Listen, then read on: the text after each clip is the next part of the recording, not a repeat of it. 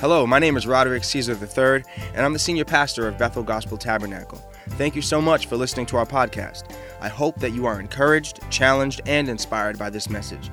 Most of all, I pray that you would hear from God today and that your faith would be strengthened. Thanks for joining us. Enjoy the word. God bless.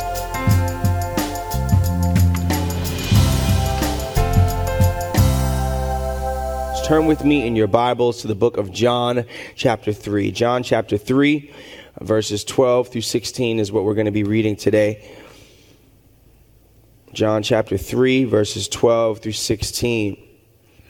Jesus says, "If I have told you earthly things and you do not believe, how can you believe if I tell you heavenly things?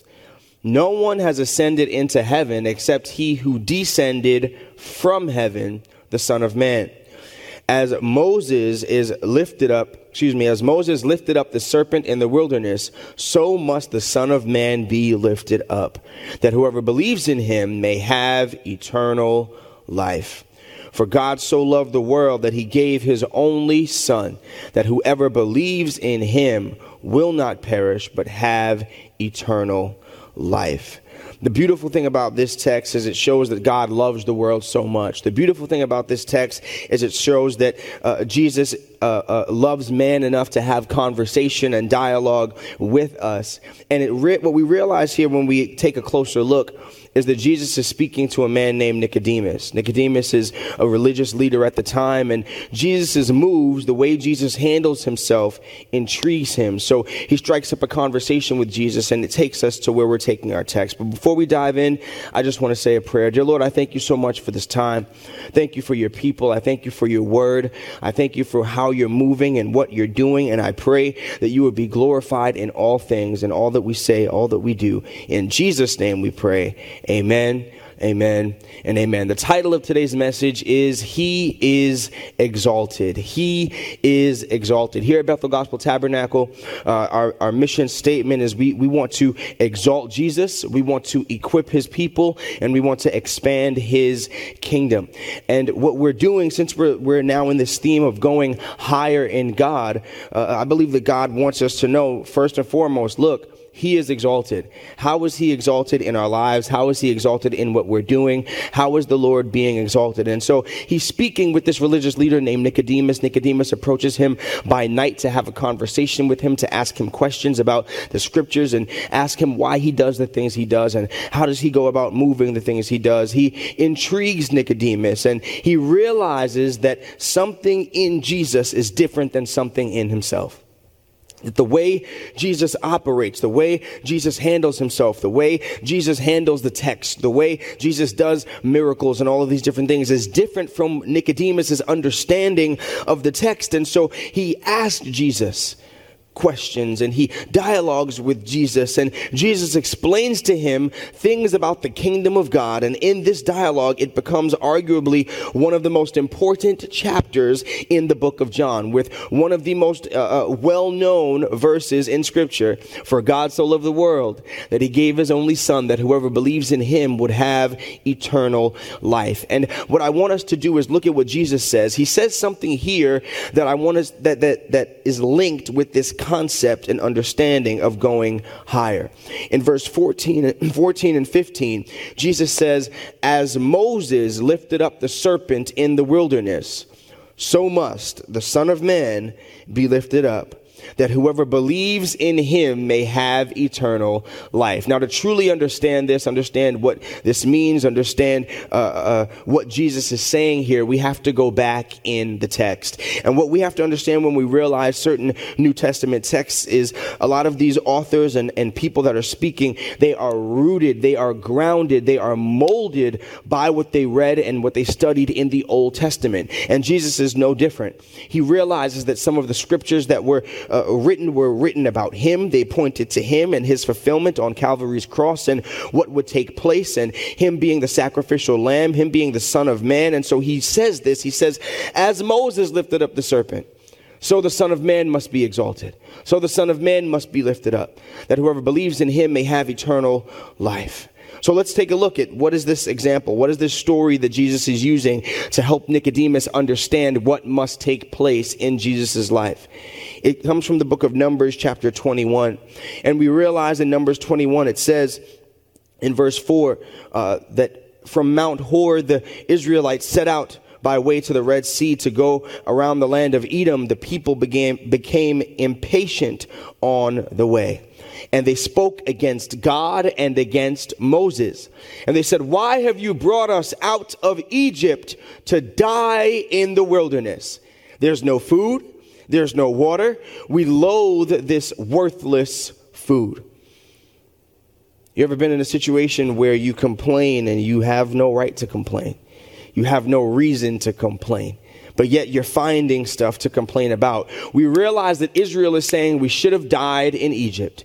We should have been left in Egypt. Why would you even bring us out to put us in this wilderness situation, to put us uh, in this situation where there's scarcity of food or scarcity of water? They're complaining and groaning and making Moses want to cover his ears, and they're complaining, but now we see God is fed up too. And when God is fed up, that's when you know you have a real problem. When God runs out of patience, that's when you know you have a real problem. When God wants to, to, to, to discipline, that's when you know you have a real problem. In verse six, it says, "The Lord sent fiery serpents among the people, and they bit the people so that many people of Israel died. And the people came to Moses and said, 'We have sinned, for we have spoken against the Lord and against you. Pray to the Lord that he will take away the serpents from us.' So Moses prayed for the people. And the Lord said to Moses, 'Make a fiery serpent and set it on a pole.'" The same fiery serpents that bit the people. You need to make one and, and, and you set it on this pole. "And everyone who is bitten, when he sees it, shall live. Set the pole high so that when everyone looks and they see it, they shall live." So Moses made a bronze serpent and set it on a pole. And if a serpent bit anyone, he would look at the bronze serpent and live. What we realize here is that Israel was complaining. Israel was groaning. Israel was saying, why, why us, oh God? Why does this have to happen? Why are we here? You made a mistake by taking us out of Egypt. You made a mistake by bringing us into this wilderness. God, why are we here? God got frustrated. God got fed up. God wanted to teach them a lesson and, and, and, and let them know that who was in control here. And so as a result of their sin, they get bit by these snakes and they're dying from the effects of the venom. As a result of their sin, they're bitten and dying because of the effects of the poison. And in the same way, we too were bitten by sin. We too were bitten when Adam and Eve took the bite of the fruit, and the effects of sin have been ravaging uh, all throughout creation. We're bitten and dying by the effects of sin. But God says you must look and live. But God says in order to live, you must look. Look to Jesus, the author and the finisher of our faith. That's why Jesus says, "I must be lifted up." As Moses put this serpent on this staff and, and lifted it up and people looked, I too must be lifted up. You see, the problem sometimes with us is we want to live our own lives. We want to be lifted up in our own lives, but what or who are we looking to? Are we looking to our own devices? Are we looking to our own advice? Are we looking to the way that seems right to a man? Are we trying to celebrate more life or live a higher life based on the world's moral code? It's impossible. What God calls us to do is to look to him and live. As the serpent was lifted up, Jesus was lifted up. As the serpent was lifted up, Jesus was lifted up. And now when Jesus says lifted up, it's another way It's another way to say crucified. Jesus says, look, just as the serpent was lifted up on the staff and everyone that looked to him was now saved, I too must be lifted up. I must be spread wide. I must be laid bare. I must be lifted up for all to see. And when I am lifted up, that's when things will change. When people look to me, that's when things will shift.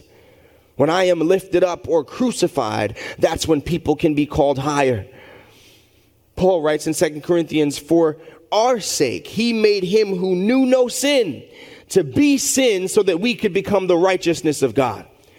So Paul is saying, look, Jesus had no sin, but yet God caused him to be sin so that we who are sinful, we who are born in sin and shaped in iniquity, could now be called the righteousness of God. By looking to the one that is not sin but was made sin, we can now be changed. We have to look to the lifted Savior and be changed. We have to look to the lifted Savior and be free. We have to look to the lifted Savior and be made new. We have to look to the lifted Savior and be called higher. Jesus had to be lifted up. He had to be lifted high. He had to hang on the cross high for all to see. If I am lifted up or crucified, those that look to me will see the way, the truth, the life, and come to salvation. This had to be accomplished for creation to have victory. This had to be accomplished. Jesus had to do this so that something greater than all he did in his earthly ministry can be accomplished. If Jesus did everything in his earthly ministry correct but did not follow through with crucifixion, all would be for naught. It would all be for nothing. It would all be a, a, a waste of time.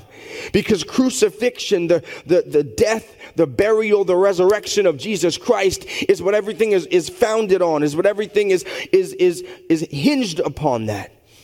And so what we have to understand is it was this crucifixion, it was this moment, it was these choices, it was him following through uh, the last leg of his earthly ministry and laying down his life. Jesus said to himself, I must lay down my life. I must be submitted to the will of the Father. And as a result, we now, who were born in sin and shaped in iniquity, can be called the righteousness of God. Because Jesus Christ laid his, his life down and was lifted up, we too can be lifted up as God's righteousness.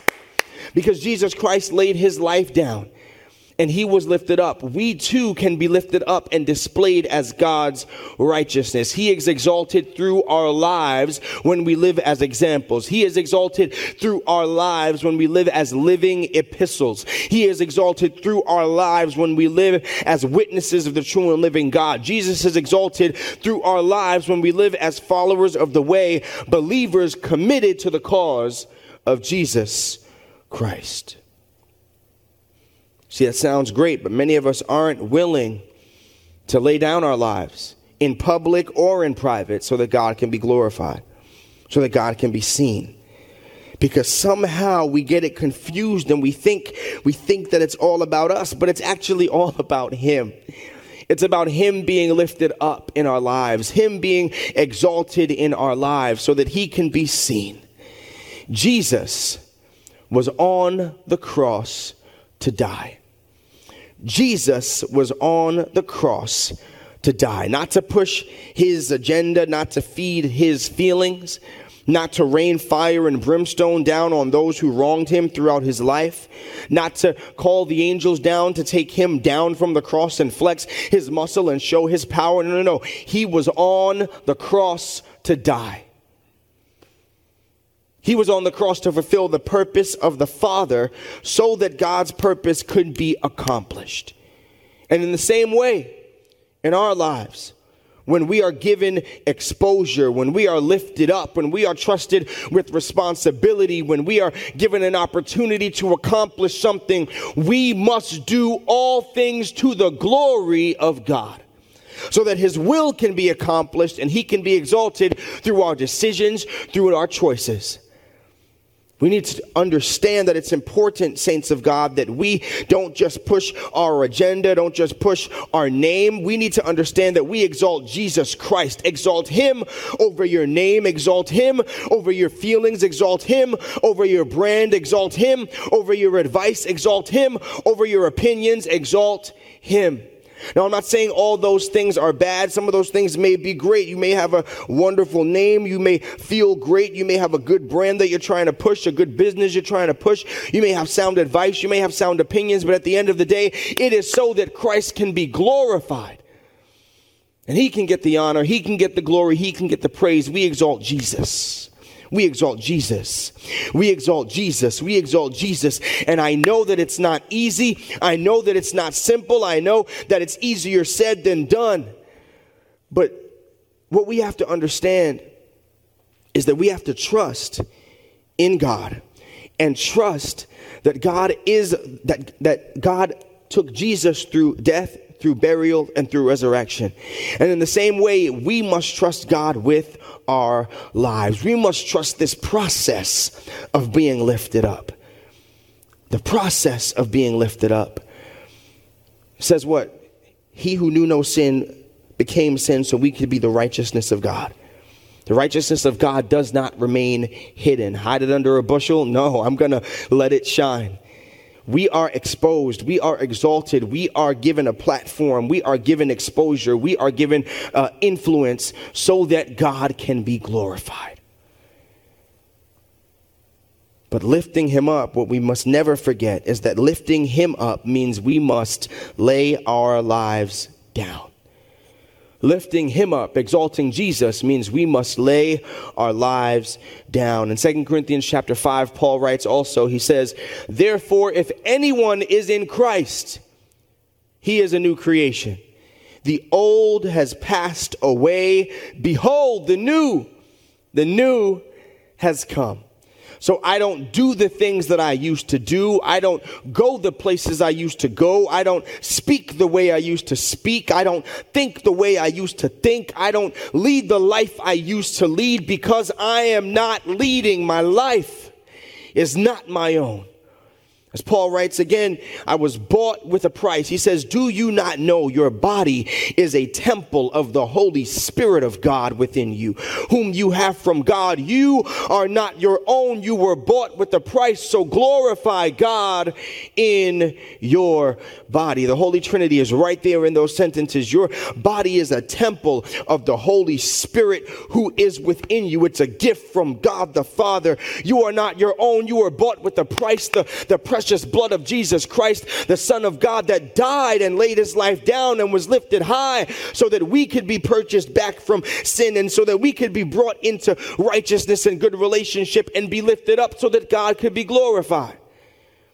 Our lives are not our own.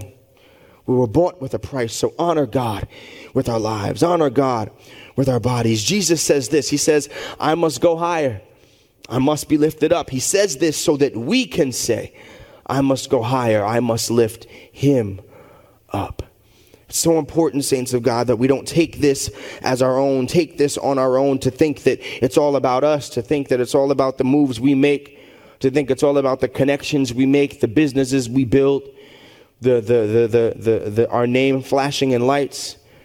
It's not about us, saints of God. Yes, we play a pivotal role in the story. Yes, we play an important part to actually make it happen and, and come to life. Yes, we are vessels that God is using, but at the end of the day, it's about him. It's about his name. It's about his glory.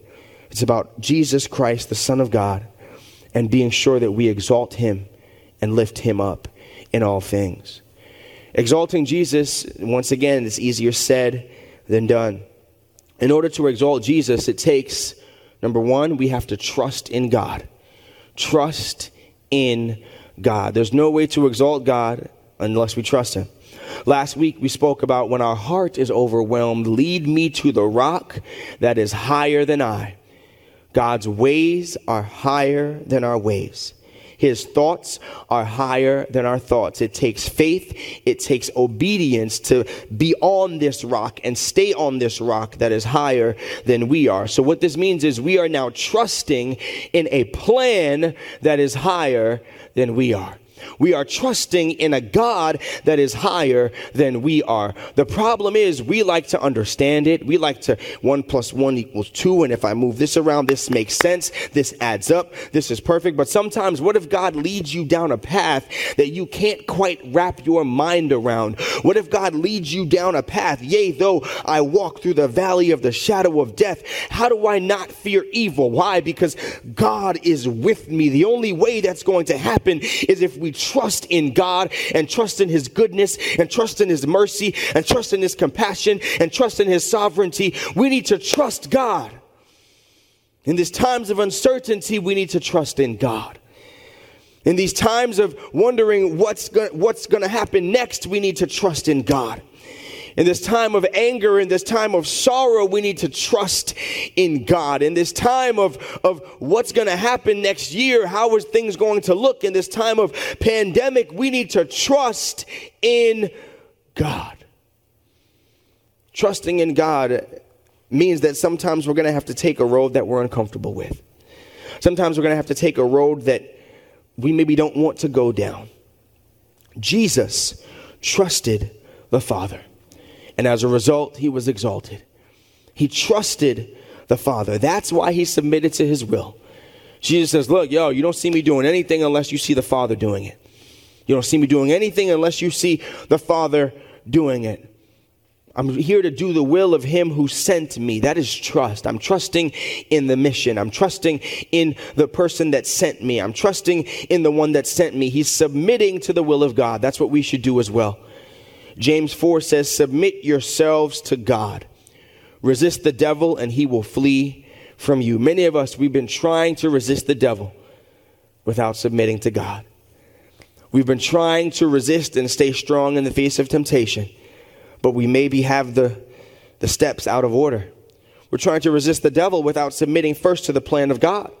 We're trying to submit, excuse me, we're trying to, yes, resist the devil without submitting first to the plan of God. We're trying to uh, uh, resist the devil without first yielding to God's plan. We're trying to make the devil flee by quoting scriptures, yet we're living in rebellion. We're trying to make the devil flee by uh, uh, uh, doing something that we've seen done, but not yet lived out because we're not submitting to God. Submit yourselves to God. Repent. Draw near to the feet of God. Draw near to the throne of God. Pick up your cross and follow. Submit to God. Resist the devil and then he will flee. Jesus had the utmost trust in his Father. He submitted to God. When the enemy came in like a flood against him and tempted him to turn the stones into bread and tempted him to throw himself off of the tall mountain and, and tempted him to kneel himself and uh, before the enemy and worship him, Jesus met it with scripture each and every time. It is written, it is written, it is written. And the enemy fled until the appointed time. And we see that was able to transpire, that was able to happen because Jesus was submitted to the will of the Father. Jesus was submitted to the will of God, to the way that God would have him to go. And we too must be submitted. Jesus had trust in his Father. The same way Isaac went to that mountaintop, understanding that, okay, God gave my dad some weird instructions, but God, there's, we have the wood for the, for the, for the sacrifice, but where's the lamb? He trusted his Father. And Abraham says, God, God is going to provide the, the, the lamb, son. And he trusts his Father up until that last moment as Abraham is raising his knife to sacrifice his son. The angel says, stop. And we see that you can be trusted. We see that you've passed this test. And in the same way we see as Isaac trusted Abra- Abraham, Jesus trusted God the Father. He who did not spare his son, but gave him up for us all. And in the same way, we too must trust God.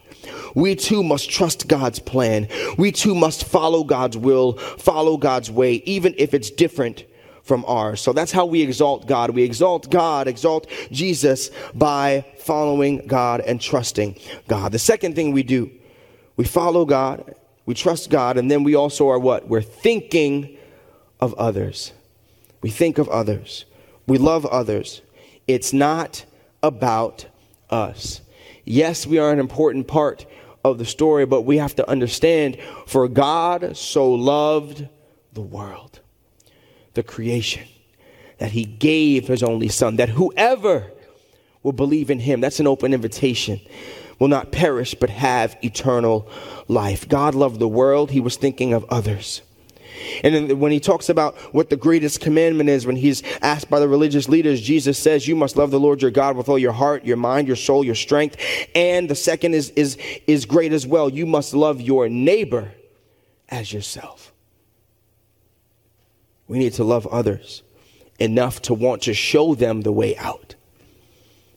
We need to love others enough to call them out when you see them walking in sin. We need to love others enough to be able to pray with them in difficult times. We need to love others enough and or, enough to bear one another's burdens, thus fulfilling the law of Christ. We need to love one another enough so that when it gets difficult, they know they have someone to run to. Many of us, we are professionals at this Lone Ranger Christianity, and it's only gotten us but so far. But we don't realize is we all need somebody to lean on. What we don't realize is we all need someone to run to. We all need individuals to share and do life with. And what's so important is that God calls us to love others. God didn't say, oh, you know, just love me, just love God, that's it. God says, love your neighbor as yourself. Love others, but also love yourself, but also love others. But love yourself, but love others. And it's so important for us to understand, yes, we must love ourselves. Yes, self-care is important, but not at the, the, the, yes, self-care is important, but it doesn't come at the cost of completely ostracizing and completely closing every single person out of your life. We must love people. We must love people because God loves people, and he calls us to do the same. He calls us to do the same. And one of the most loving things that we can do is be a great example of Jesus Christ here on the earth. One of the most loving things we can do is show someone that God is a forgiving God by forgiving them. One of the most loving things we can do is show someone that God is a loving God by loving them. One of the most loving things we can do is show someone that God is a God of grace by extending grace. It's so important for us, people of God. It's so important for us, saints of God, to understand that while, yes, uh, we are important in the story, it's not only about us. That while we are important in the story, we must think of others and love others. Third and finally, we must stay the course. First thing we must do is trust God. Second thing we must do is love others. Third thing we must do is stay the course. For God so loved the world, he gave his only son, that whoever believes in him will not perish but have eternal life. Jesus had to stay the course. Jesus had to stay the course. He had to remain strong when, when trials came. He had to remain strong when he could have called ten thousand angels to free him from the clutches of death. He had to remain strong and stay the course. That looks like us remaining strong when trials come. That looks like us not hesitating and running to grace if and when we may fall or falter. That looks like us plugging into community and realizing we can't do this alone and by ourselves. That looks like us reading our word and drawing closer to God and drawing nearer to the true and living God. That looks like us seeking the kingdom of God first and his righteousness. We must stay the course, saints of God, because distractions will come. The enemy loves to distract us. The enemy loves to to uh, uh, put something in our path to to get us off the path, to have us discouraged. If he can't uh, uh, uh, if he can't deter you, he'll distract you. If he can't knock you off completely, he'll he'll distract you and tie you up. We must stay the course, saints of God. We must understand and call a spade a spade, and know when we're being distracted. And know when the enemy's coming in and, and being crafty. And not give the enemy a foothold to, to trip us up. That's how we exalt Jesus in our lives. By staying the course. That's how we exalt Jesus in our lives. By staying committed. That's how we exalt Jesus in our lives. By not giving up when it gets difficult. By not giving up when distractions come our way. By not giving up when uh, something that looks more appealing comes our way. By not giving up when our flesh is tempted. By not giving up when we're being pulled every which direction. By not giving up. That's how we stay the course. We stay the course by asking for help. And saying, look, I'm in, I need some help. I need some assistance. That's how we stay the course, saints of God. That's how we exalt Jesus in our lives. We have to understand that it's a call to exalt Jesus, a call to growth, a call to sacrifice, and a call to trust, a call to live higher. And with God's help, it's a call that can be accomplished. Let's go higher today, and let's give God praise with our lives. Dear Lord, I thank you so much for this time. I thank you for your people. I thank you for who you've called us to be and what you've called us to do and how you've called us to live. And I pray, O Lord, that you would be glorified in our lives. I pray, O Lord, that as this word has gone forth, Father, that you would get the glory out of it. That you would get the glory, you would get the honor, you would get the praise. That those who don't know you would come to know you. And that those who are questioning how to exalt you, how to lift you up, would be able to do that as a result of this message. We thank you and we praise you. We give you glory for all of these things. In Jesus' name we pray. Amen. Or if you're here, you've heard this message and you realize you're listening, you say, hey, I don't know Jesus. I want a relationship with him, but I do not know where to start. Uh, we're going to have a, a, a number flash across the, string, uh, across the screen. If you've accepted Jesus, you can text SAVED to this number. I'm just going to say a prayer with you. Dear God, I thank you for who you are, for who you've called us to be, for how you've called us to live. I thank you, Father, for those that may not know you. I pray that today they would come to know you. Today they would come to have an understanding of who you are as God, who you are as Savior, who you are as Lord. Be with them and strengthen them today. We thank you. We won't fail to give you the praise, the honor, and the glory. We ask these things in Jesus' name. Amen and amen. God bless you is my prayer, and thank you so much for joining us today. Hello again. It's Pastor Roderick, and I hope that you were blessed by this message. If so, please subscribe to our podcast for more updates and to stay current with what God is doing in our ministry. You can also partner with us and give to the ministry by texting B G T F I to seven seven nine seven seven. That's B G T F I to seven seven nine seven seven. Visit our website at b g t f i dot u s for more information. Thanks and God bless.